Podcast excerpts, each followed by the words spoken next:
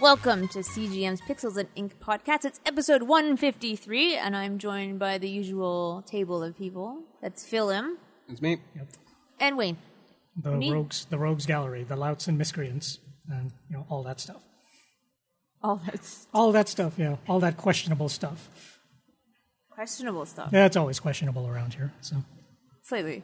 At least you're literate now, and, you know, I don't know whether I actually Yes, you're am or not. I've decided it's a thing. You're fine. So we're going to start off with news. This, and, uh, Wayne, take it Okay, away. all right. Um, well, the first big news story for Canadians Yes. really sucks for us. Yeah. Um, prices have gone up on games What? again for some games. It's like okay, What? it's it's getting all kind of tiered now, but for like the big ticket items like Star Wars Battlefront Yeah. and um, Call of Duty Black Ops Three. When you check those out on like you know Amazon or any of the other big retailers, the regular edition of those games is now going for like eighty dollars, eighty bucks. Um, you can still buy like you know fifty and forty dollar games, and there are some sixty dollar games, and then there's the usual tier of seventy dollar games. Yeah. But eighty seems to be the new upper limit for regular editions It's a games. necessity. They're making so much money off these things as they are. Yeah. And I mean, it's like I, I don't know. I mean, it's like you know, how, how many games do you buy on average per year yourself? Uh, I mean, probably only like five or something Okay. like that. So Yeah. still, I mean, it's like you know, five multiplied by like any, anywhere between sixty and eighty. That's Yeah. still like a few hundred dollars. Yeah, yeah, yeah. Buy a couple less now because they're 80 bucks. Yeah. I'll Or I'll get them. I'll get them used. yeah. Yeah. Or wait till you get them used. Yeah. Yes, that's what I'll do, and then the money, the, the companies should just leave them at the same price at sixty bucks because you know Mm. people are probably going to wait for the like secondhand ones, and then they don't make any money. I know. Yeah, It's you know, ridiculous. or you know, wait a year or you know, seven months or whatever, and buy the Game of the Year edition that has all the DLC, so that you don't have to buy the season pass. And, yeah, totally. yeah.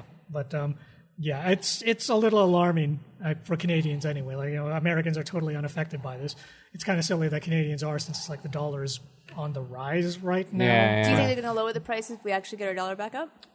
If the dollar goes back up and it stays there for a while, then they'll have to. How but long but is a only while? if it stays there for a while. I don't know. I mean, that doesn't affect any other market. The ti- uh, you know, like tickets and books and comics and any anything else. The price is still inflated in Canada, regardless of where the dollar's at. It's just because they can. Everyone's used to it. seeing that one price for U.S., one price in Canada nonsense. They're racist. That's what they are. Well, Against Canadians? Yeah, racism or is it more yeah. like you it's know totally racism. cultural prejudice rather than Mm, I mean because it's not actually race related. no, I think they're doing you it because they hate us as a people. Yeah, yeah okay, Because we're their hat. yeah, yeah. but I don't cool. yeah, Mm-hmm. you know this is this is happening and it you know it really does make you wonder because the special editions for games and these are like you know not collectors, Yeah, just yeah, yeah, special yeah. editions. Now those have been bumped up to like ninety, which again that's like It's absurd. that's crazy. The thing is, like, I was so excited to buy Smash Brothers. I love Smash Brothers. You think I bought it? No, I stole the office copy. Mm-hmm. Oh. Yeah, but I mean, you yeah, you're in that Yeah, privileged it's- position it's, where I you think get a it's- review copy. It and, was you know. seventy bucks. I was like, nah, for a Wii title, no, couldn't do it. Yeah, it's absurd. Couldn't do it. And they should at least be the digital stuff should at least be cheaper. Well, the thing 'Cause is, there's we not even enough of a price break to do. Yeah. that. Paid sixty five for Mario Kart, which ended up being like you know something ridiculous with tax. It was Mm-hmm. over seventy bucks, and then it's nine dollars I think for every DLC they bring out. Yeah, I know. It's gonna be over a hundred bucks by the time all of it. Oh, we're See- being fleeced. The, see, Phil, the sad thing about what you said is that you're theoretically right. It's like Which the is digital what- the digital which one? copies should be Yeah. cheaper, but they're They not. are. They're like ten bucks. A couple. Sometimes, of times we've caught them ten rarely. bucks. Yeah, very cheaper. very rarely because you know it's like the digital retailers or publishers in this case Sony and Microsoft they can't afford to piss off the physical retailers Mm. too much because if they do that and say well it's like you know now you're undercutting us you guys are jerks Yeah, so yeah, yeah. we're not going to sell the physical copies of your games Oh, of anymore course, so, yeah, that makes sense. so that is one of the reasons why you never get like you know Come on, do you as- really as think opposed that to, like, EB is going you to know- really stop selling all of See, well, Sony's games? like that's that's kind of the interesting thing is that obviously this didn't affect PCs. Mm-hmm. It's like you know PC games on digital are always cheaper They're like because the physical dollars retailers have given up yeah. Yeah, on yeah, selling yeah, physical yeah, copies of it. Like EB games, they're like you know okay, you, you, know, you could buy it from us, but why? Just go to Steam, dude. I mean, it's like they'll actually tell people to just go and buy Mm. Yeah. this stuff digitally, Yeah, and that's because. You know, they, they've just given up thanks to like, you know, piracy and all of that other stuff. So it's just not a factor for them anymore. Whereas Yeah. with the consoles, that's still a bit more important to them, and so both Sony and Microsoft and Nintendo still have to maintain those relationships, and they can't afford to alienate them because those markets still matter a lot. Whereas physical PC games is just not an issue anymore. I mean, it's like you know, everybody knows that you're going to go and buy the game on Steam or Origin. Yeah, anyway. yeah, yeah. So it's So it's not a problem. Irritating. So that's one of those things. The consoles are definitely more convenient for gaming, but you're also paying a bit more because you don't have to go through all the grief that you do with mm-hmm. PC gaming. But that's where we're at now in Yeah. Canada. Yeah, yeah, yeah. And I mean, that's also this is also very typical at this stage of the life cycle of uh, any console generation. Yeah. Prices tend to drop once everything's established. It's just right now, you know, they've got a corner of the market. There are only so many titles coming out every Yeah. year. They've got to hedge their bets. But you know, Yeah. they're making so much money in general. You won't see me Although being this too sympathetic. Yeah, this this year is actually looking pretty good for games. You know, Yeah. it's like yeah, it's not quite the dry spell that it was last year. No. but, you know, it's like yeah, this year because oh, they're I mean, actually games. Yeah. So if they're out there, people will buy them. Yeah. If they're not out there, no one's going to buy them. Mm-hmm. It's weird how that works. yeah. Yeah. Okay, and in other news, let's let's address like you know the biggest news of the week, uh, the the fact that Konami seems to be imploding, and it looks like they're taking Silent Hill with them. Such a bummer. So, yeah, first But I let's mean, talk about if they- Silent Hill, But if yeah. they implode entirely, surely someone Someone's else will pick up it, Silent right? Hill. Yeah, that's Who too marketable a property. Yeah. That it's totally worth something Yeah. to a different company. Yeah. I still think Kojima and Del Toro are worth something to a different company, and they should make another game just not call it Silent Hill. Yeah, um, and you know, the, the thing is, like from what we've seen of what they have planned so far, it's so drastically different from Silent Hill, anyways. That what Yeah. difference would it make to just call it PT or what Yeah. have you? Aside from obviously brand loyalty. But yeah, it's heartbreaking. Mm-hmm. It's heartbreaking, and also it made me wonder if like the only reason that they put out such an elaborate demo was because Kojima, Kojima, how am I saying his name? Hideo Kojima. yeah. Kojima. If Kojima um, like saw the writing on the wall and knew his contract was up, knew the company wasn't doing well, wanted to make sure he could, wanted to get the resources together to put this out now, so that they could create the storm they did create, and thus make it clear to the audience. Yeah, this I mean, exists. there's there's a Someone else will pick it up. lot. Exactly. I mean, yeah, there's there's a ton of rumors flying around about what exactly is going on. Obviously, Mm-hmm. nothing is confirmed.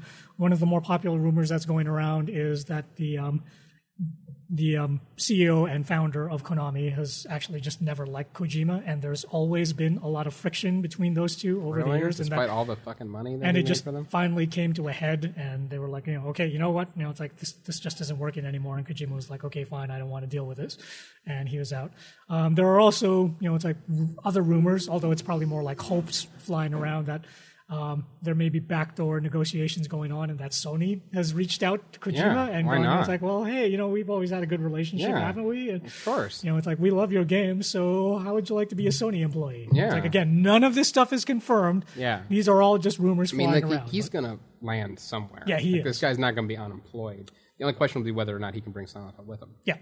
Well, I mean, obviously he won't be able to bring Silent Hill with him. I mean, yeah, because whatever. Konami Similar. owns that. But whatever uh, this yeah. project is. But I mean, Yeah. Sony has is doing okay. They can surely pi assign him to a contract and pick up the rights for Silent Hill.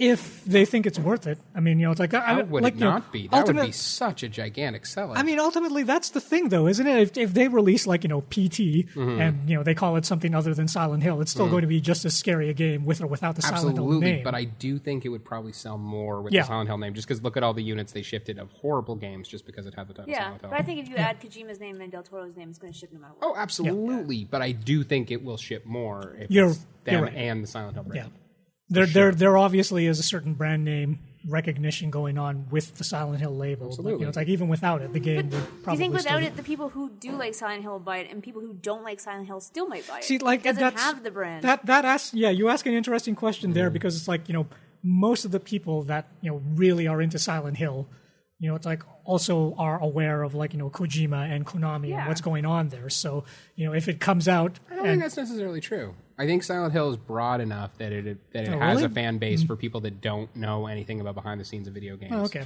I really do. Yeah, I, absolutely. There, there, mu- there is got to be a huge demographic of gamers who have no idea Okay, I always any thought that developers are. I always thought like that, Silent Hill was more of a niche. You know, it's like fans of Japanese gaming thing rather. But I than a- think I agree, but I do think within that world, Mm-hmm. it's like huge. In the same mm-hmm. way that like Resident Evil, Yeah. you know that appeals to tons of people who have no idea mm-hmm. What any of the Mm-hmm. Backstory yeah. to any of it is. And I think Silent Hill is very close behind that. I Mm-hmm. mean, look at like they became successful movie franchise. You see people in costumes all the time. So I- wait, successful? I know, I know. Well, financially successful. We're talking about meatheads here. Um, so, so um, I do, I do think there is a val. I do think there's a value there. I agree. Like, I don't care. Call it PT. Call it whatever you want. Yeah. Just give it to me. Yeah. But um, I do think, I, I yeah, I think there is definitely a marketability in Mm-hmm. the Silent Hill title. It, it's it's got to be particularly amongst horror franchises. It's got to be number two, right? There can't be anything Yeah. else.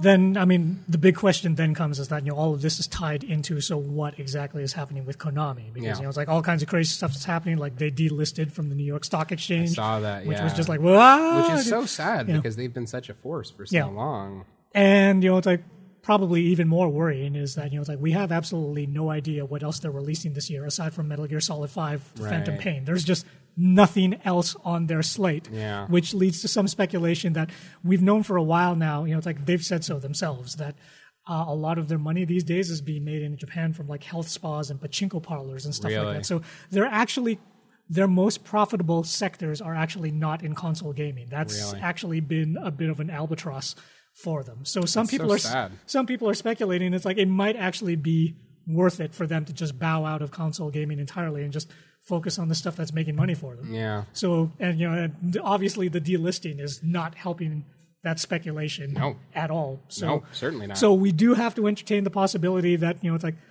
Castlevania and you know it's like Winning Eleven Soccer and Silent Hill and Suikoden and all of those you know um, Contra. You know, it's like all of those classic Konami brands. I mean, they they There's just no way they won't sell them though. Yeah. If they're going to liquidate the whole thing, Hopefully that's be they part of do. it. I mean, yeah, when when THQ went belly up, I mean, they started selling off their properties, and then, you course. know, it's like yeah, lots of other There's people money just to be made by them up. putting Yeah. Castlevania So- on the tit- on the Yeah. cover of a game for sure. Yeah. Such a shame. Mm-hmm. And Turtles in Time, that's going too. Um, yeah. So it's yeah, it's it's pretty sad, Yeah, but that's they've been that's around where since we the arcade era. yeah. Like this is these guys are legends in Yeah. the field. And now it looks like they may be just looking at their numbers and going, "We're making money in our other non-gaming sectors." So they What a shame. financially, it really might just make Yeah, I sense mean they got to do what they got to do. Yeah, but so what a bummer. it does make me sad, but you Mm-hmm. know, at, at this point, you know, it's like the way things are going. I'm not going to be surprised if you know they just suddenly announce, "Okay, that's it. We're not doing games anymore." Yeah, it certainly seems that way. Yeah. It doesn't look good. Okay. Um, in other news, do you remember um, Microsoft's Hololens ARG Yeah, thing? that's You know, pretty. it's like, yeah, yeah, it's the, like the room animation. the goggle stuff. thing Yeah, that yeah, you put yeah. on. Yeah. So they've actually showed like a live demo. Um, this was just yesterday. Oh, cool. They showed off a video with like a live demo. One of the crazy things about the demo was while the guy was interacting with the stuff that he was seeing on his goggles, Mm-hmm. they'd actually built the HoloLens gear into um, another camera. Okay. So that camera was able to see everything that the guy was seeing, but it was able to see it from the camera's own point of view. Oh, cool. And so they showed off this demo where people would have to look at the monitor to see exactly what was Yeah. going on. But, you know, again, this was a staged demo, you Mm. know, in a controlled environment. So we can't get our hopes too up too high because. Yeah. we've seen this with Kinect. Yeah, yeah. But But it looks good? for the live demo, yeah, it, w- it was pretty cool Yeah, because like, like, what you know, was he doing? Stuff we've seen before, or new stuff? uh, yeah, they, they, they were showing off stuff like, you know, they, they had this um, fake living room that the guy was wandering around in, and he was able to do stuff like he had uh, a weather app that was sitting on a side table next to the La-Z-Boy. Okay. And, you know, like that thing was in 3D. It looked like, you know, a Star Wars hologram Yeah, except yeah, in full yeah, color. yeah. You know, it's like that was cool. And um, he had like a Skype window, which was actually just following him around in the room Oh, that's as he fun. walked around. Yeah. And then he put on the media player, and you know, it's like he was just watching a movie trailer on that. But then he got up, he walked over to the wall, Mm. he pinned it to the wall, and then he changed it so that it was the size of a 100 inch projection screen, What? just occupying the entire wall. Yeah, yeah. So it's kind of like now you can make the TV any size you want. Yeah, yeah. You can have it in front of your face, you can have it on the wall, you can have it 100 inches. I don't see this working well. Yeah. I just don't. But I mean, it's like you know, this was all the stuff that they were showing in their carefully controlled, Carefully, staged very demo, carefully which controlled. looked great. Yeah. But again, you know, it's like after Kinect, I mean, everybody is like, mm, Yeah, yeah, you've shown us this amazing stuff before, Yeah. and then we take the stuff home and we realize that it doesn't recognize black people or you know, other interesting things that Kinect initially did. yeah. Yeah. So you know, it's like we'll we'll have to see how it goes, but it, it looks very very promising. Um, I guess unsurprisingly, one of the big things that they were pushing with this is just how well it works with Windows 10. Mm-hmm. yeah. So What a shock. Yeah, so it, it it's one of those things where you look at it and it was almost like, okay, so did you make Windows 10 with this in mind the whole time? Because it Windows 10 starts making a whole lot more sense Yeah. when you see it operating with this thing. You know, just this idea of taking all of these little apps and all of these little windows Mm-hmm. and saying, I want this by my kitchen counter, but I want this by my lazy boy recliner, but I want that over by, you know, it's like uh, the exit to the house. You know, it's like next to my keychain Mm-hmm. so that I can look at my shopping list one last time. That that ability to split up all of these little apps and assign them to different parts of your house Yeah. and have the HoloLens keep track of all of that. It's a lot more sensible in the context of HoloLens as opposed Yeah. to here it is on your desktop or laptop computer where it's just kind of like, you know, tedious Yeah, and but even setting aside all that stuff, I think the big deal breaker is going to be like how actually comfortable it is to wear that thing. Because like, in order for that to actually be useful, you think that you'd have to have your goggles on while you were at home at Mm-hmm. Yes, you do. and I don't know if I want that in my life. Yeah. I already wear glasses; they're annoying. Yeah, I mean, and like that, that is the big issue is that the prototype model that they're demonstrating it with is still pretty big and clunky. Yeah, so of course. you know they'll they'll have to, if not with the first model, in subsequent models, they really will have to get the weight and the bulk. Well, for sure, because like it's awesome if you can have your Yeah. entire wall become a TV screen, but Yeah. if your neck kills Yeah. and you can only watch it for 15 minutes at a time, Yeah, then like, it's yeah, kind of useless, isn't it? Do you really want to spend the whole day wandering around in your house with these goggles on? So Yeah. it's just like yeah, yeah, that that is an issue. yeah, But, but we'll see. yeah, it's it's I mean, got it's a, interesting technology. Certainly, how well it works mm-hmm. is really the question, and we won't know until we see it, until we actually have our hands on it. Yeah. Okay. And in related news to augmented reality, um, Mm-hmm. these guys already tried once with Kickstarter and they didn't make it. They tried in March. And now they're trying again. This time on Indiegogo. Oh, I hope they make it. Uh, but this? they've uh, they've got a game. It's called Night Terror. Okay. And um, do you remember the Spirit Camera game on the um, DS or was it 3DS? Yeah, of course. Yeah, Yeah. where you wandered Ghost in the around room. and, and the Yeah. ghosts would appear in the room. Okay. Yeah, yeah. This is a more developed version of that that is supposed to operate on like phones and tablets. Oh, that's But awesome. It's it's got a whole range of like you know room measuring algorithms and accelerometers and all that sort of thing. yeah. So the way the, the story behind this is that there is some ghost girl in trouble in your house who is being tormented by like you know other evil ghosts which are also in your house. Yeah, yeah. So you've got to wander around your house trying to like you know avoid the evil spirits while trying to help the good ghost girl that's trapped in there. And so the way this thing works is it measures out you know all the rooms in your houses and then you go into your bedroom you go into your kitchen you go into your you know it's like bathroom and ghostly stuff happens while you're looking through your tablet or phone.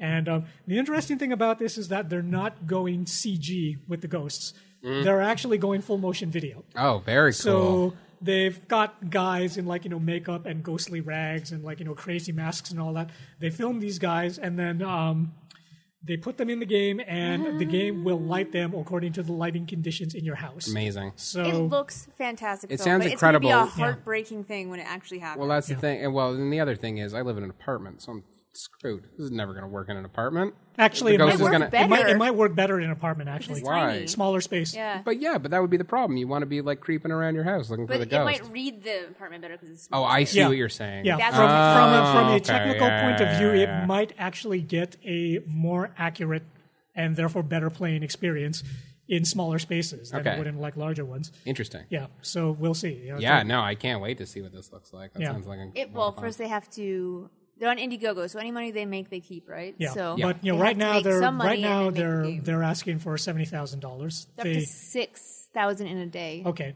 yeah, they, they only just went up today. I seventy mean, seems very reasonable for Yeah. something that ambitious. Well, see, this this is the part where it gets weird. Is that they actually tried this earlier in like March, Yeah. and uh, back then they were asking for like one hundred forty thousand Right. on Kickstarter, and they and only got Kickstarter, you don't get they only got thirteen thousand of the one hundred and forty that they were asking for. So this time somehow and they didn't actually get any of that. yeah, and they didn't get any. Of it. Yeah. So somehow they've cut the budget in half this time. yeah. I don't know, you know what. Or maybe they got an independent investor. Yeah, maybe. Who knows?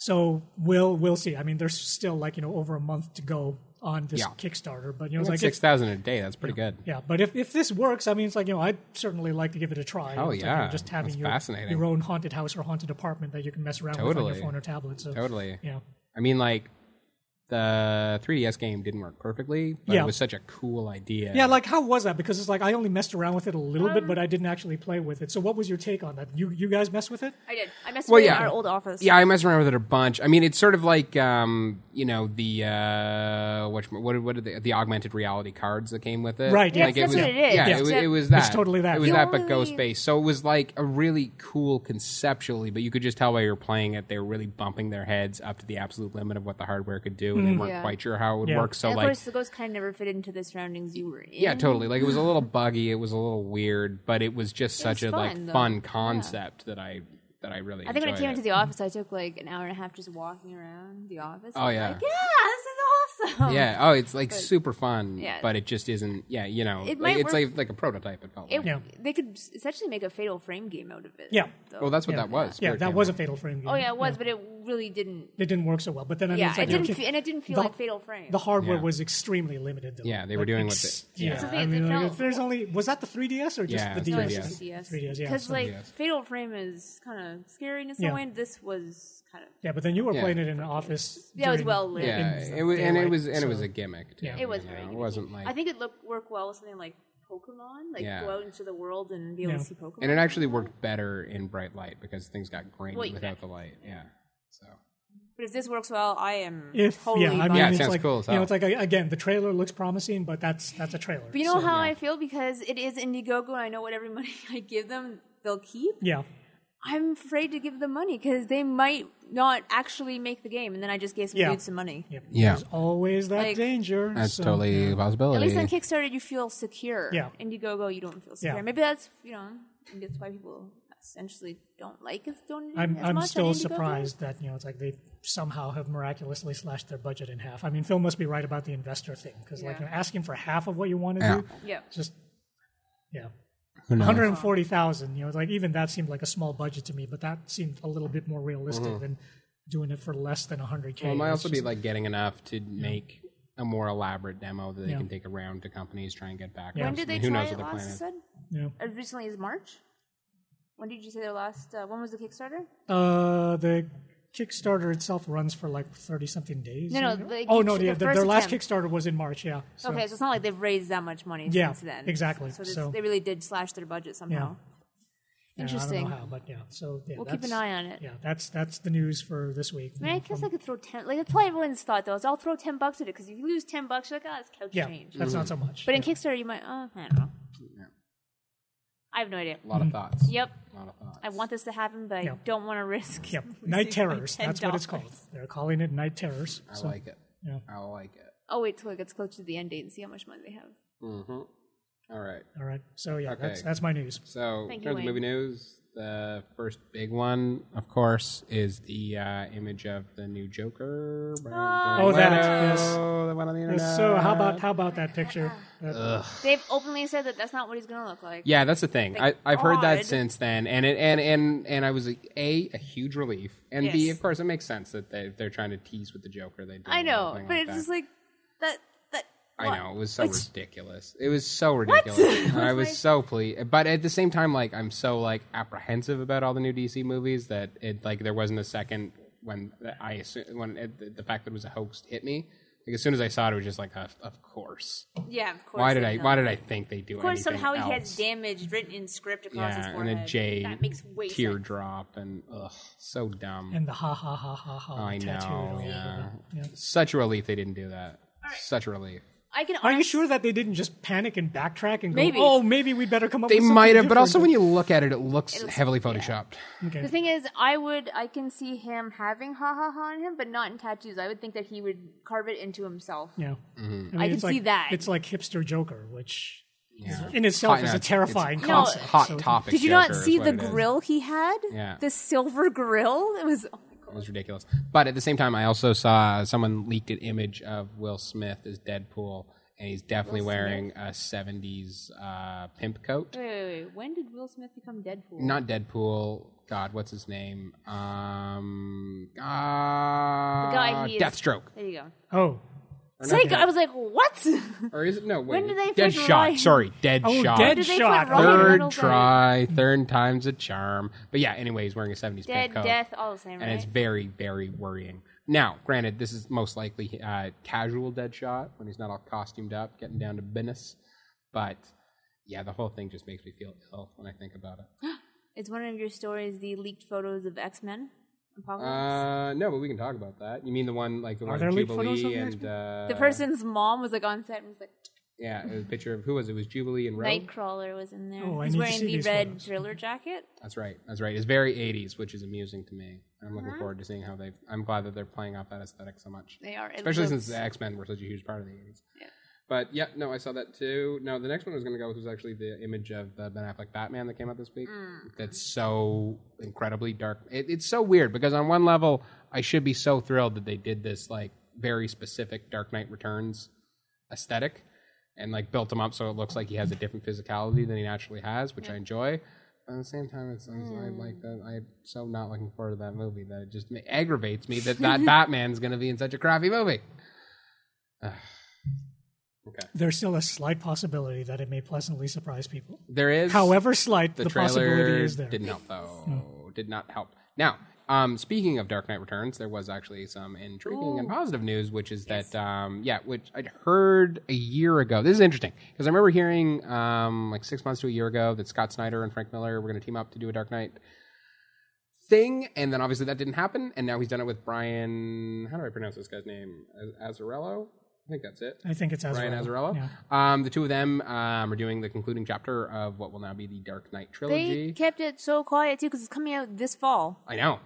I know. I think they probably kept it quiet because they kept assuming Frank Miller was going to not do it, which is totally That's a, possible. that's a safe assumption to Totally make. Totally possible. it's Um, yeah, Frank I- Miller being grumpy about something. No do you guys way. not remember when we talked about it when he was going to do it with Snyder? That wasn't that long ago. They talked about that. remember that. But obviously something went wrong there, and Snyder dropped out, and Azzarello stepped in. And Azzarello is probably a better combination to work with Miller, and he has a far more um, uh, graphic sensibility. That's Not that Snyder's no slouch. Don't get me wrong, but there's a certain poetry to what Snyder writes, and I certainly would not describe anything Frank Miller's ever written as poetic. No. and that's not like a slight. No. He's good, but it's not poetry. So I think him. I think the two of them will have a good gritty urban vibe together. I like that someone's helping Frank Miller because you know I think he needs it these days, quite frankly. Um, but uh, He's kind yeah, of lost the way a little. yeah, little bit so, yeah. for sure.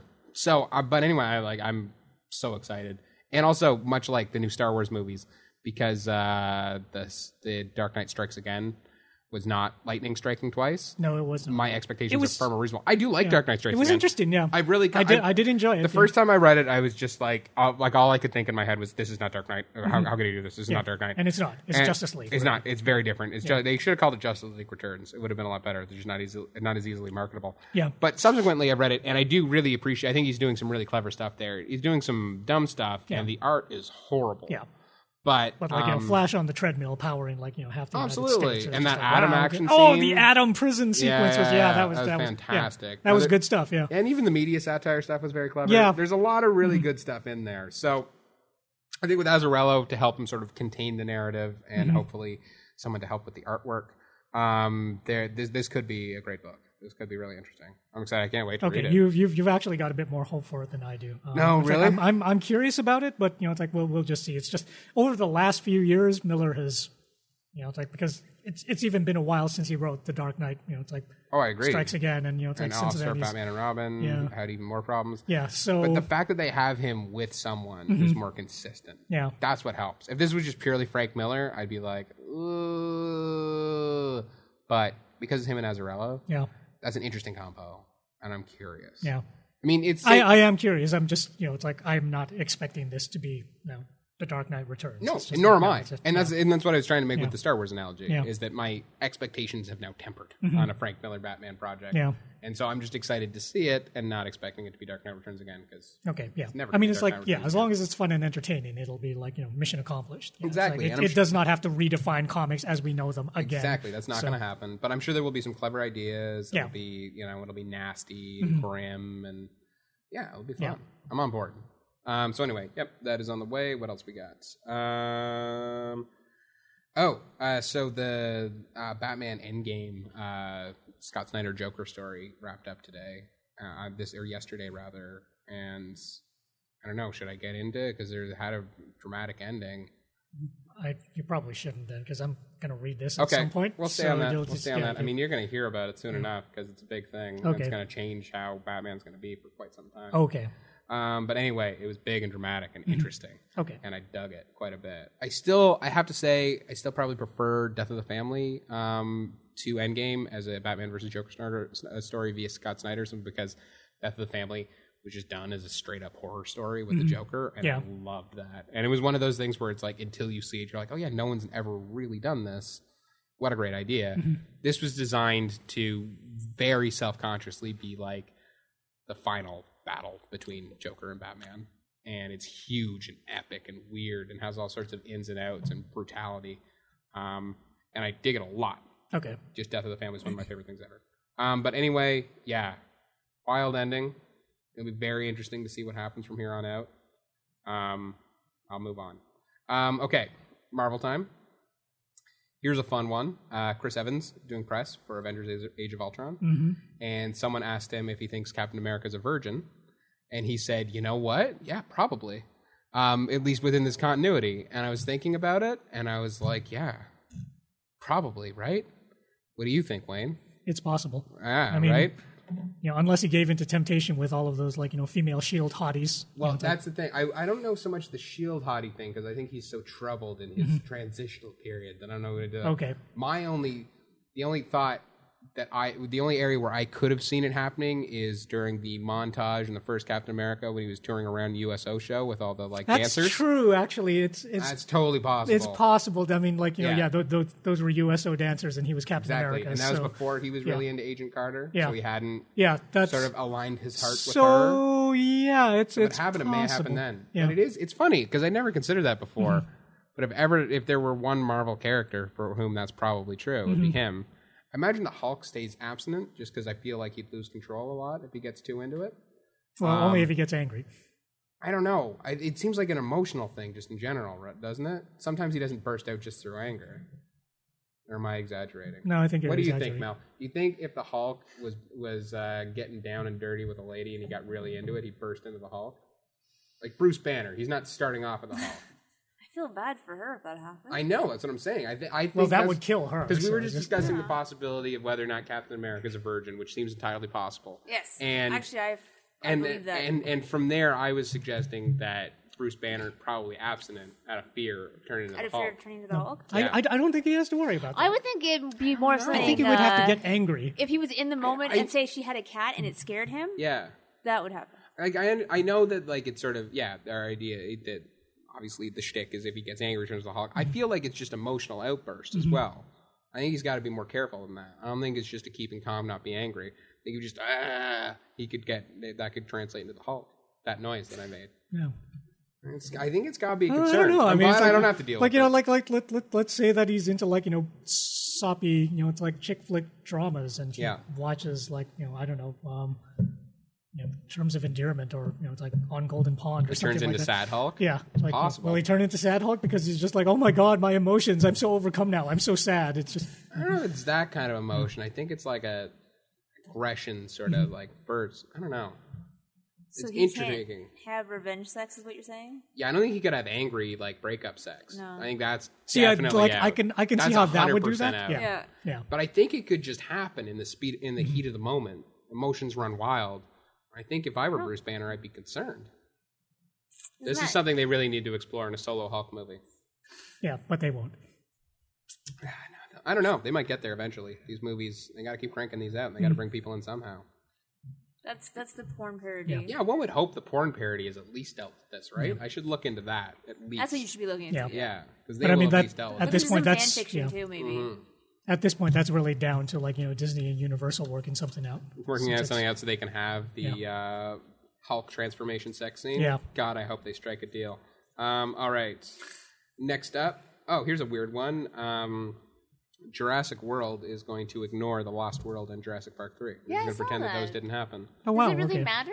What happens that much other than a T Rex? A T Rex gets loose in a city, and Mm-hmm. some shitty companies, and what's his face is dead or gone. or Yeah, well, I, I mean, I think my guess would be it's just the concept of the second island where the dinosaurs are running wild. They're just going to ignore, pretend that doesn't happen. Okay, whatever. It's weird to me. It's Seems very weird. Unnecessary. Uh, but at the same time, like Wait, so Jurassic Park two and three just don't exist for this movie? Yeah, well, I mean that's Kinda what the X-Men. director said, but it could also be just that they won't mention it because that's Yeah, why just possible. like, just ignore it? Like, you don't have to negate it. Just ignore. Although I suppose here, here's here's what probably is the thing is that one would think, like after the Jura- if if Jura- if the original Jurassic Park was the only incident where dinosaurs bu- were busting loose, then they could theoretically open up a second park and be like, "Don't worry, we worked out the bugs." If there was a situation where T Rexes were getting loose in the city and eating family dogs and so forth, then you'd have a hard time getting people to go to Jurassic World. no, because they think, hey, it's like when a bear gets loose in a city, but you still go and see them at the zoo. I suppose that's true. I don't know.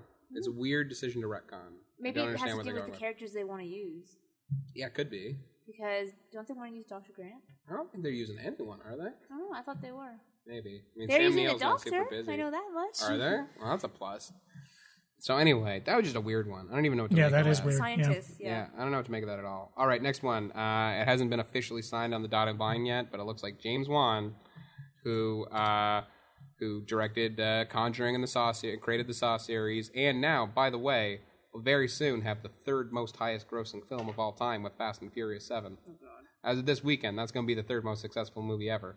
Um, he's that's that's legit. That's that's real. That's, That's happening. Yeah, Oh, God. it's number four right now, and it's only off Avengers by two hundred million, and they're going to crack that this weekend easy. It's gonna be Avengers. Goddamn right it is. Oh Wow. God. Mhm.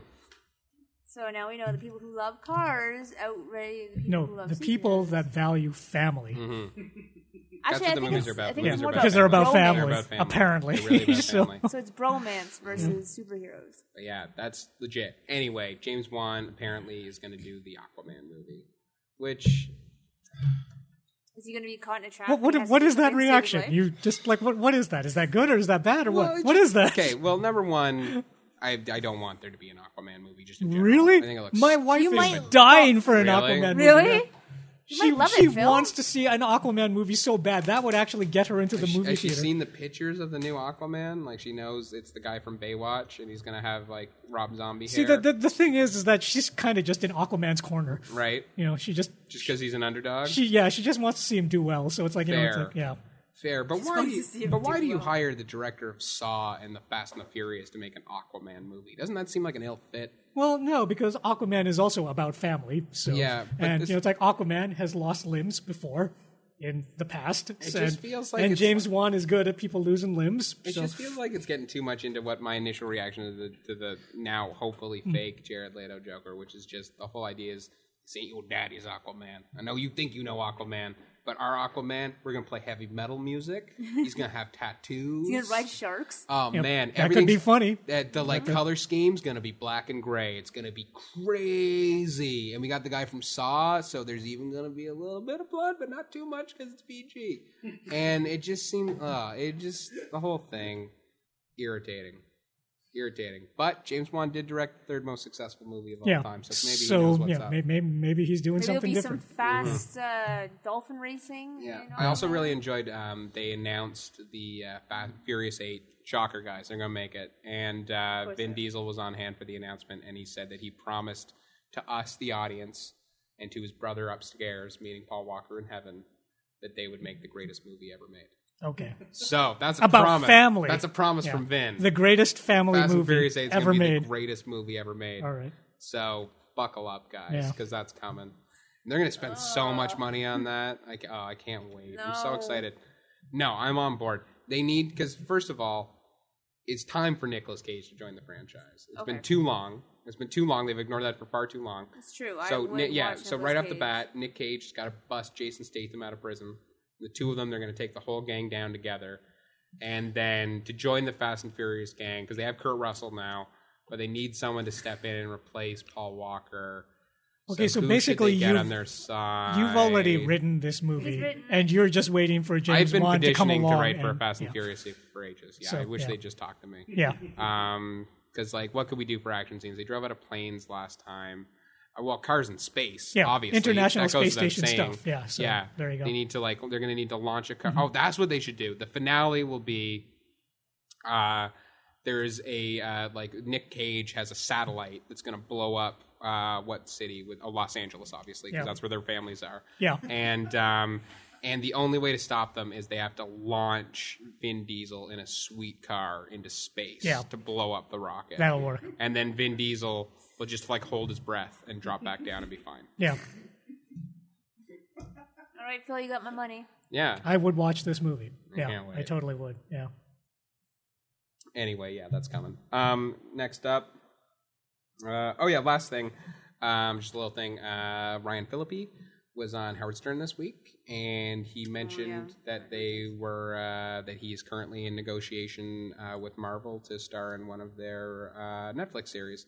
So theoretically, he could. I'm assuming would he would be Iron Fist would seem the most logical one. Obviously, he's not Power Man or uh, Jessica Jones for uh, you know, Yep. Lack should of be. Obviously. vagina and skin tone issues. Yep. Um, but yeah, I think he could be Iron Fist, and I actually am not totally against that. I kind of like Ryan Phillippe. I think he's underrated, and apparently uh, he knows kung fu. So Okay. we already got that down. Well, so yeah, if he knows kung That's a fu, pretty then- crucial component. Yes, Yeah. it is. So yeah, he might be Iron Fist. Which the number one thing I want to know is how are they going to get away with that costume? If people thought the Daredevil costume was too ridiculous, they're going to what? He's going to have like the '70s open chest Oh, with and that the collar, bandana. that collar, that massive yellow collar. I mean, like I, that's Iron Fist. I Yeah. don't know what else Iron Fist is supposed to look like. So are they going to try and pull that off? Because I'd like to see him try. It'd be hilarious. It would be. They're not going to do it, but it would be hilarious Who if they tried. Who knows what they're going to do? But anyway, yeah, and that's it for news. Okay. Fast and Furious 8 obviously being the best news story. Two years though. Gotta wait two years for that. It's gonna be hard. Wow. Okay. It's gonna be really hard. What are you gonna 2017. do, Phil? Too far away. What? What are you gonna do till then? I don't know. I don't know. You get a bunch of Hot Wheels. Yeah. He's going to drive fast and furiously all Mm-hmm. by himself. That's what GTA is for, right? Yeah. Well, I mean, Furious 7 will come out on Blu ray eventually. So then I can just watch Fast 5, Furious 6, and Furious 7 back to back to back. Continuously. And that's like what? That's just over six hours. Yeah. So I can That's- kill a few days. That's that way. too much adrenaline for That'll one help. person to Once take. a month, you or once a month, so three days a month, you Mm-hmm. can watch those movies until the next one comes out. Mm-hmm. That'll be your life. Apparently, China is where they're making most of the money. That does not surprise me in the You least. like cars, right? Huge cash. Yeah. Huge cash there. And it's also like completely inoffensive. And the other thing that's a huge cash grab for them, because now all these blockbusters are obviously made for the global market, is it's a franchise where everyone's a minority, except for Paul Walker, and he's dead. So they don't even have him anymore. So that, you know, they didn't intend that, but that makes it infinitely more appealing internationally. Uh, yeah, so they actually accidentally did a lot of smart things with Yeah. that series. Yeah, it's it's Completely and it's very global market friendly in that way. So yeah, Uh, they better use the rock more next time because there was not nearly enough rock, even though it had the scene where he flexed off his cast, which is one of the great moments in cinematic history. yeah, I kind of believe that. Oh man, so good! I can't wait for that to be a GIF. It's only a matter of time. That's true. Yeah, Yeah.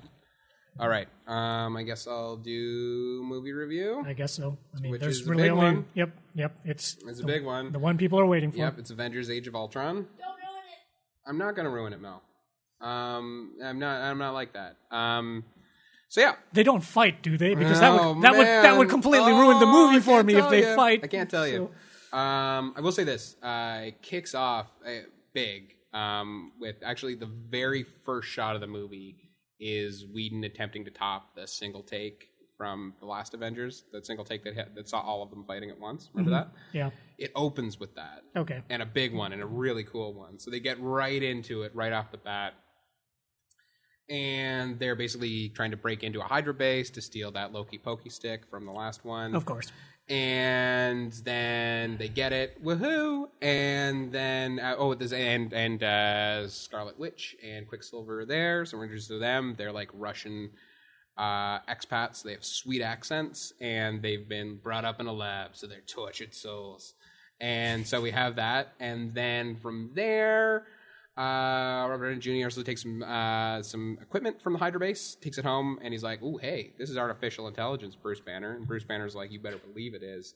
And he's like, "Hey, remember how we talked about doing that Ultron initiative so that we could have an artificial intelligence army that could replace the Avengers, so we don't have to do anything?" And Mark Ruffalo's like, "Whew, that sounds like a lot of exposition all at once, Robert Downey." And Robert Downey said, "Shh," and then they were like, "Yes, I do remember." And then they're like, "Now we could do it." And they're like, "Oh, we'll do it." Then they have a party The whole gang gets together. They're trading quips, really good quips, great quips in this movie. Well, Whedon-esque it's very are good, always- very yeah. awesome. Uh, Yeah. th- This actually probably has some better Whedon dialogue than the last one did. No, the okay. last one had some great ones. This one has the, my favorite moments from this are actually when they're just sitting around shooting shooting the shit. Um, so anyway, a lot of quips, like great little gag about how uh, Don Cheadle's there, and every time he tries to tell a War Machine story, the Avengers like, "Ugh, so boring. Why don't you go on a real adventure, War Machine?" Stuff like that. Very cute. And then in the middle of the party, uh, Ultron shows up, and he's James Spader, so he's all sarcastic Ooh, James Spader. and he's yeah. like, "You people think," and he does a big speech, and he's like, uh, "I'm I'm going to protect the world from you, even." And then he breaks out, and he's going to destroy the world. And so the Avengers, oh man, they got to team up and stop him. But you know, there's going to be a little strife in between, etc. And the Vision shows up at a certain point. So. So, um, it's yeah, no, it's. I mean, look, it's a ton of fun. Um, it's the biggest problem with it is simply that it's like the effect the original Avengers had on audiences is essentially irrepeatable because what you had was the first time superheroes had ever teamed up in a movie, and more than that, you essentially had five movies, which well, superheroes from different franchises. yes, I mean, yeah, yeah, yeah, yeah. Obviously, X Men, X Men, Fantastic Four. Of course, of those, course. those were team but movies. it's but but, Yeah. team up is what I Yeah. Mm-hmm. mean, like a comic book event team up for characters that yeah, you only know independently now together. yeah, So that was exciting. That was a big moment. And also, um, and the movies were criticized for this at the time. You had uh, five movies that were essentially setting up Yeah. one. So and and so yeah, there was big build up to it. It was this huge payoff to all those different movies. And on top of that, um, we Whedon by design had the sort of gathering the team classic action movie structure to play off, of, Yeah. which is extraordinarily rewarding, just naturally so. Um, in Avengers two, we can't do any of that uh, because the team's already together, as kicked off by that amazing opening shot that I mentioned. And beyond that, um, all the movies of sort of Marvel Phase Two have been very self-contained. If they're setting up anything, they're setting up uh, Civil War and Infinity Wars, not uh, Yeah. this one. So he's got to create an entire self-contained plot in this one, um, which is a little trickier, um, particularly when you're already trying to juggle five main characters and introduce a new villain and three other major characters Yeah. who will then come in the regular universe. So, I mean, ultimately, while the Avengers 1 had the satisfaction of being a big, grand season finale, this one's just kind of like a mid season Avenger. And a, a really good one. Really mm-hmm. well done. It's just, I think the ultimate problem with it is people have been criticizing it so far, and the, and I think the problem with it is that at this point, Marvel sets the standard so high that when they release a really, really good Avengers movie, people are pissed off because it's not the greatest comic book movie ever made. Mm-hmm. And that's really the only problem with it is that it's not the greatest comic book movie ever made. But as a really, really good Avengers movie, it's done incredibly well. Like the amount of character and narrative juggling that Whedon had to do to pull this off and make it seem Yeah. as sort of effortless and breathless is a lot of work. yeah. That's that's, that you- where his Buffy and Firefly experiences come in absolutely mighty handy. So just- absolutely and it's a ton of work and it's really hard to do but people won't appreciate it because the ultimate statement of how what a good job he did is that you don't notice it you don't think wow that's a lot of characters Mm-hmm. Yeah. holy crap everything's really coming Yeah. together in So I mean, ways. it's like you know the the writers in the audience might recognize Exactly. the acrobatics going on, but everybody else will be like, exactly "It didn't change my life the way the first Avengers movie did." Exactly. So So those are the only real problems with it. Other than that, like, um, you know, he's not the greatest action director in the world, but he's pretty good and he's done some great stuff. Mm-hmm. Yeah. And th- this one's no exception. Um, as I said, the uh, like the the sort of quippy dialogue between the Avengers is hysterical. There's some really big laughs, some great stuff. All the characters get paid off. Even Hawkeye sort of is humanized a little Ah, bit in a nice way. okay, Um, you know, there's some like there are some issues like there's a Thor subplot that just goes nowhere. I'm assuming it got cut out. There rumors abound that there was the initial cut was three and a half hours. okay. So on the So- Blu-ray, exactly. Yeah. Um, so that's a little confused. And then there's also a section where like they essentially have to like they eventually need to take a break and regroup in a farm, and that's fine. But the whole time I'm like, this is a plot device from the Ninja Turtles movie. They're ripping off Teenage Mutant Ninja Turtles one. Yeah. This is ridiculous. Um, so there's little things like that. But we're talking piddling complaints. Overall, is a blast, and I had a really good time. And I hope, yeah, and I and I hope that people do appreciate it for what it is, as opposed to criticizing it for what it isn't, because that seems unfair. And it's just a matter of Marvel setting the standards so high. And also, let's face it, last summer, uh, Winter Soldier and Guardians of the Galaxy were possibly were possibly the two best Marvel movies. There's certainly Winter Soldier is the most intelligent and complex, and Guardians Yeah, of the Galaxy is the most pure fun. So you know, the weight of expectations are the only thing that's really bringing this thing down. You can Yeah. get past that, goddamn, it's fun. Okay. Um, and I really, yeah, I, I had a great time with it. A lot of clever ideas, a lot of good, good material. Um, and then the other thing that is fun about it is that after sort of, you know, I find there's a lot of gymnastics they've gone through in these uh, Marvel movies to sort of detract from how nerdy and ridiculous they are. Whether it be like the Thor movies constantly cracking jokes about his sort of speech patterns and everything to try and undercut what it is, or you know the Iron Man movies trying to play it as grounded and like a traditional action movie as possible, or Captain America being hidden in a political thriller and an old timey serial adventure, so you don't have to deal with the fact that it's actually Captain America. This one is just so unabashedly, goofily nerdy. Like characters have capes and are flying around and shooting laser beams out of their heads and having huge conversations about the nature of AI and what it means to be a hero and and it's just So fun. comic book stuff. Yeah, it's hmm. just pure. This one is, and that's what's going to be interesting to see. Is like this Avengers two, if nothing else, is really the moment when these Avengers, mo- when the Marvel movies are just unabashedly pu- going for the pure comic book audience in a mm-hmm. way. They're not masking anything, they're not concealing anything. This is it now. This is just the pure nichest of the niche, mm-hmm. nerdy Marvel stuff. Is now the biggest movie in the world, and I love Yeah. that that And happened. I love that it happened. Audiences reacted. I love that it happened. What's the thing is, it's going to make a billion dollars and people Okay. are going to love it, but it's going to be the exact type of thing you used to get beat up for the playground. And I love that we got that Mm-hmm. Yeah, point. That's the, fun. The moment when nerds were able to step out of the shadows and into the light. and, Exactly. you know, And bask in the yeah sun of the mainstream. For sure. For sure. And that's super fun. It, it does, given how overstuffed this one already feels, it does cause concern to me about how they're going to be able to pull off something like Civil War or certainly a two part Infinity War movie. Yeah, It's gonna it's gonna get trickier and it's already looking strained. But you know, And that's not my not problem. any- I don't have to do it. and So- Whedon's not there to steer Yeah, the ship anymore. Exactly. So just uh, yeah. Exactly. But um, yeah, it's damn good time. Not as good as the first Avengers, but you know, few Yeah. movies are. So why are we it, so, complaining? yeah. yeah. Uh, so yeah, can't recommend that enough. And then there's nothing really else opening this week we're talking about. So I guess I'll just very briefly talk about the new DC animated movie Batman versus Robin, which I reviewed for the site. And um, yeah, so that's the latest one. And much like uh, Son of Batman and the Justice League movies they've been doing, it's sort of within their new continuity. They've been trying to keep going since the uh, Justice League uh, Flashpoint. Oh right, yeah. Yeah, which uh, I I think they're finally starting to realize is a failed experiment, and they just should go back to their adaptations and Elseworld type things because that's going to catch them. In fact, the only reason this one is a step up on the Son of Batman, which is the weakest of all the Batman movies they put out thus far, was that it is well, it's ostensibly a continuation of Son of Batman. It is actually uh, adaptation of the Court of Owls of Scott Okay, Snyder's so Court of Owls are. yeah. So they are basically backdoor getting back to it, Mm-hmm. and that's the best stuff in it. I mean, the plot's actually pretty clever. It's uh, so it's Damian Robin again, and it opens with him uh, finding the doll maker, doing some twisted stuff to children. You know the doll maker, right? Yeah. Um, and Weird Al voices the doll maker. That's And it's actually Okay. Mm-hmm. awesomely creepy. I'm very impressed by that. It's a really dark and twisted sequence. And then at the very end, sort of Robin. So it's it's like Robin had snuck out of the Batcave, was going on his own, found all this. He sort of beats the crap out of the doll maker and is about to kill him and decides, you know what? I'm not going to kill him. I'm going to honor my father's wishes to not murder people anymore. And then a Talon shows up and tears the doll maker's heart out and says to Robin, "You shouldn't be. You should. You should give in to your instincts. You're, they're actually correct. You should join me. We'll do a whole bunch of killing. It'll be great." It disappears. Batman shows up and is like, "Why'd you tear his heart out?" And Robin's like, "I didn't," and storms off. And then, so the move, the introduction to the Court of Owls is uh, the Talons trying to seduce Robin, the Damian Robin, to come on board with them and become one of their assassins.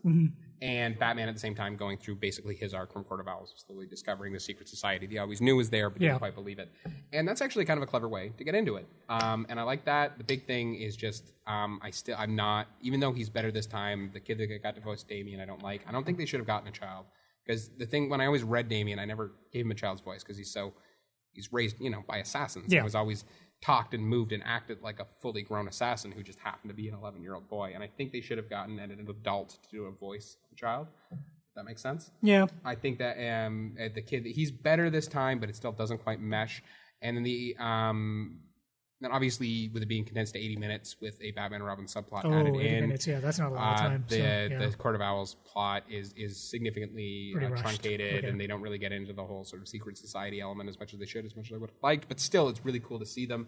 The big problem I would say is that um, it's getting to the point where it's seeming adolescent in terms of the graphic violence and oh, sort okay. of Yeah. edgy in quotation marks content they're doing in this movies like it was amazing when it first started when they did dark knight returns and and, and year one now it's seeming like pandering kind of immature in a way i hope they sort of dial back Yeah, but even bit. then, it's like the violence had a purpose, and you know, it's like the Exactly. ones that you cited. So exactly whereas there's sometimes here like there's a bit at the end when like alfred comes out with a shotgun and starts shotgunning the owls and stuff where i'm just like come on this is ridiculous. now it's like shock for a shock's sake Yeah, it's just than- you yeah, guys okay. are just sensationalizing for the sake of it. But that being said, um, it's a big improvement on Son of Batman, and it is totally fun. Um, it's just hopefully they're giving up on this universe they've created because it would be way better if they went back to doing straight adaptations and did like Superman Red Sun or something like that. So. I would like to see that. Yeah. Which has been a rumor, so hopefully it's a rumor that comes true. Now, the most exciting thing about that Blu-ray, aside from oh, there's a great like uh, almost hour-long documentary on the Court of Owls that's basically doesn't even talk about the movie. It's just Scott Snyder and Greg Capullo talking about Oh, okay, cool. the comics. It's Yeah. fantastic.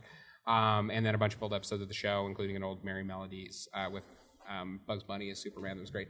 But anyway, the best part of it is the advertising for the next one, uh, uh, which is called Justice League Gods and Monsters, and I actually got Bruce Timm back. He's going to do it, and he's basically created an weird, twisted Elseworld uh, universe where uh, is, where Superman is actually the son of Zod. Um, instead of the son of Okay. Jor-El, so he's obviously got a twisted moral compass. Uh, Batman is a vampire, and Lex Luthor is a sort of benevolent Stephen Hawking style genius. Um, so it looks like a very weird outsider take the Bruce Timm animated aesthetics back, which is great to see again. Okay. And I can't wait to see that. And that is what they should be doing with these DC movies: is something self-contained, isolated, Yeah. and they take a risk as opposed to just doing con- the usual continuity stuff, but with edgy blood, um, which is getting a little tiresome. So I'm really excited to see that, and hopefully that's a direction they continue in. But all that being said, this is at least uh, better than any of the previous movies within this sort of shared universe they've been working on. Okay. So worth checking out, but not great. Um, I would go see Avengers 2 over staying home and watching Batman versus Robin if you had the choice. Okay. And that's that. All right. Thank So, you, Phil. Did you play anything this Did week? Did you play anything? Nope. All right. I'm right. trying to get out of here so I can go see Avengers. I, I, I played. I played Broken Age, so I was just, Broken Age. I'll just talk a little bit about that. It's Tim Schafer. It's a Tim Schafer point and click adventure. Nice. So it was really good, but it's kind of interesting because Tim Schafer did say right from the start he wanted this to be a traditional old school point and click adventure, Mm-hmm. and so with that in mind, you have to take the good with the bad. Mm-hmm. In that you know, it's like it's like yay, it's it's traditional, but on the other hand, there's like some really questionable adventure game logic to some of the puzzles where you're like.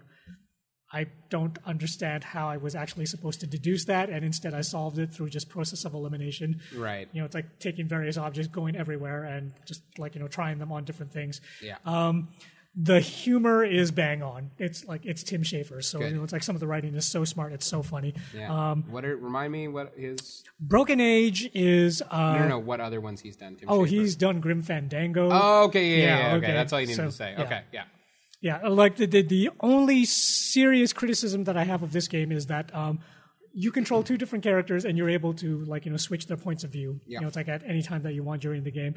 One of the things that kind of bugs me about it is that there are some puzzles that require you to kind of like you know jump over to another character and kind of just see stuff in the background, Right. and then sort of remember it when you jump back to the other character and go, oh, actually that relates to this puzzle over here, even though it's taking place in that other character's environment. But Gotcha. you, you're, you're just somehow supposed to make that jump. This is a solution for that puzzle in the other character's world, and it actually took me quite a while to like you know finally piece that together, which kind of actually stopped me from solving a few puzzles for quite a few hours before it occurred to me that these puzzles aren't self-contained to just the characters and their world, and that there was actually some crossover. Right. So, other than that, um, It's tricky, but Yeah. I'm sure it's something you adjust to once Yeah. you yeah. Yeah, and I mean, it's like, you know, because it's an adventure game, it's theoretically possible for you to finish this game in less than an hour, Right. Because there is a trophy for that, Right. You know, although if you do try to do it the old-fashioned way and just try and muddle your way through it, Yeah. you're probably looking at well over ten hours. I'm sure. Yeah, the some pu- of puzzles, I'm sure, are very some of those tricky, puzzles are real sticklers, yeah. Yeah, but yeah. but it is Tim Schafer, so the writing is like so so good. Of course. like yeah, really really good, really funny, really insightful, and timeless. I mean, that's the one thing that I like about Tim Schafer's writing is that he doesn't make these dated pop culture references where you know it's like this joke is not going to make sense in mm. five years because it's invoking a celebrity. He's or- more into the classic absurdism. Yeah. was his deal. yeah, exactly. So Yeah.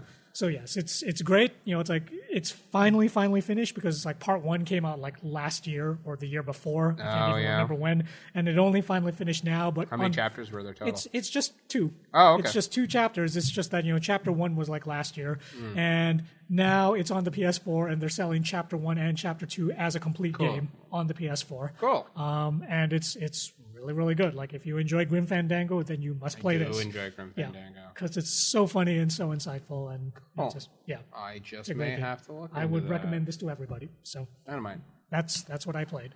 All right, that's it. Um, okay. Uh, looks like I'll be wrapping things up. You'll you'll be wrapping things So up. uh, yeah, this has been uh, Pixels and Ink, the CGM podcast. We're available on all of the social medias and Yeah. the internet. and and you Uh, know what those are. So yeah, we, we don't need we to. have yeah. Twitter and the Facebook and the YouTube and the Instagram and the Google Plus Yeah.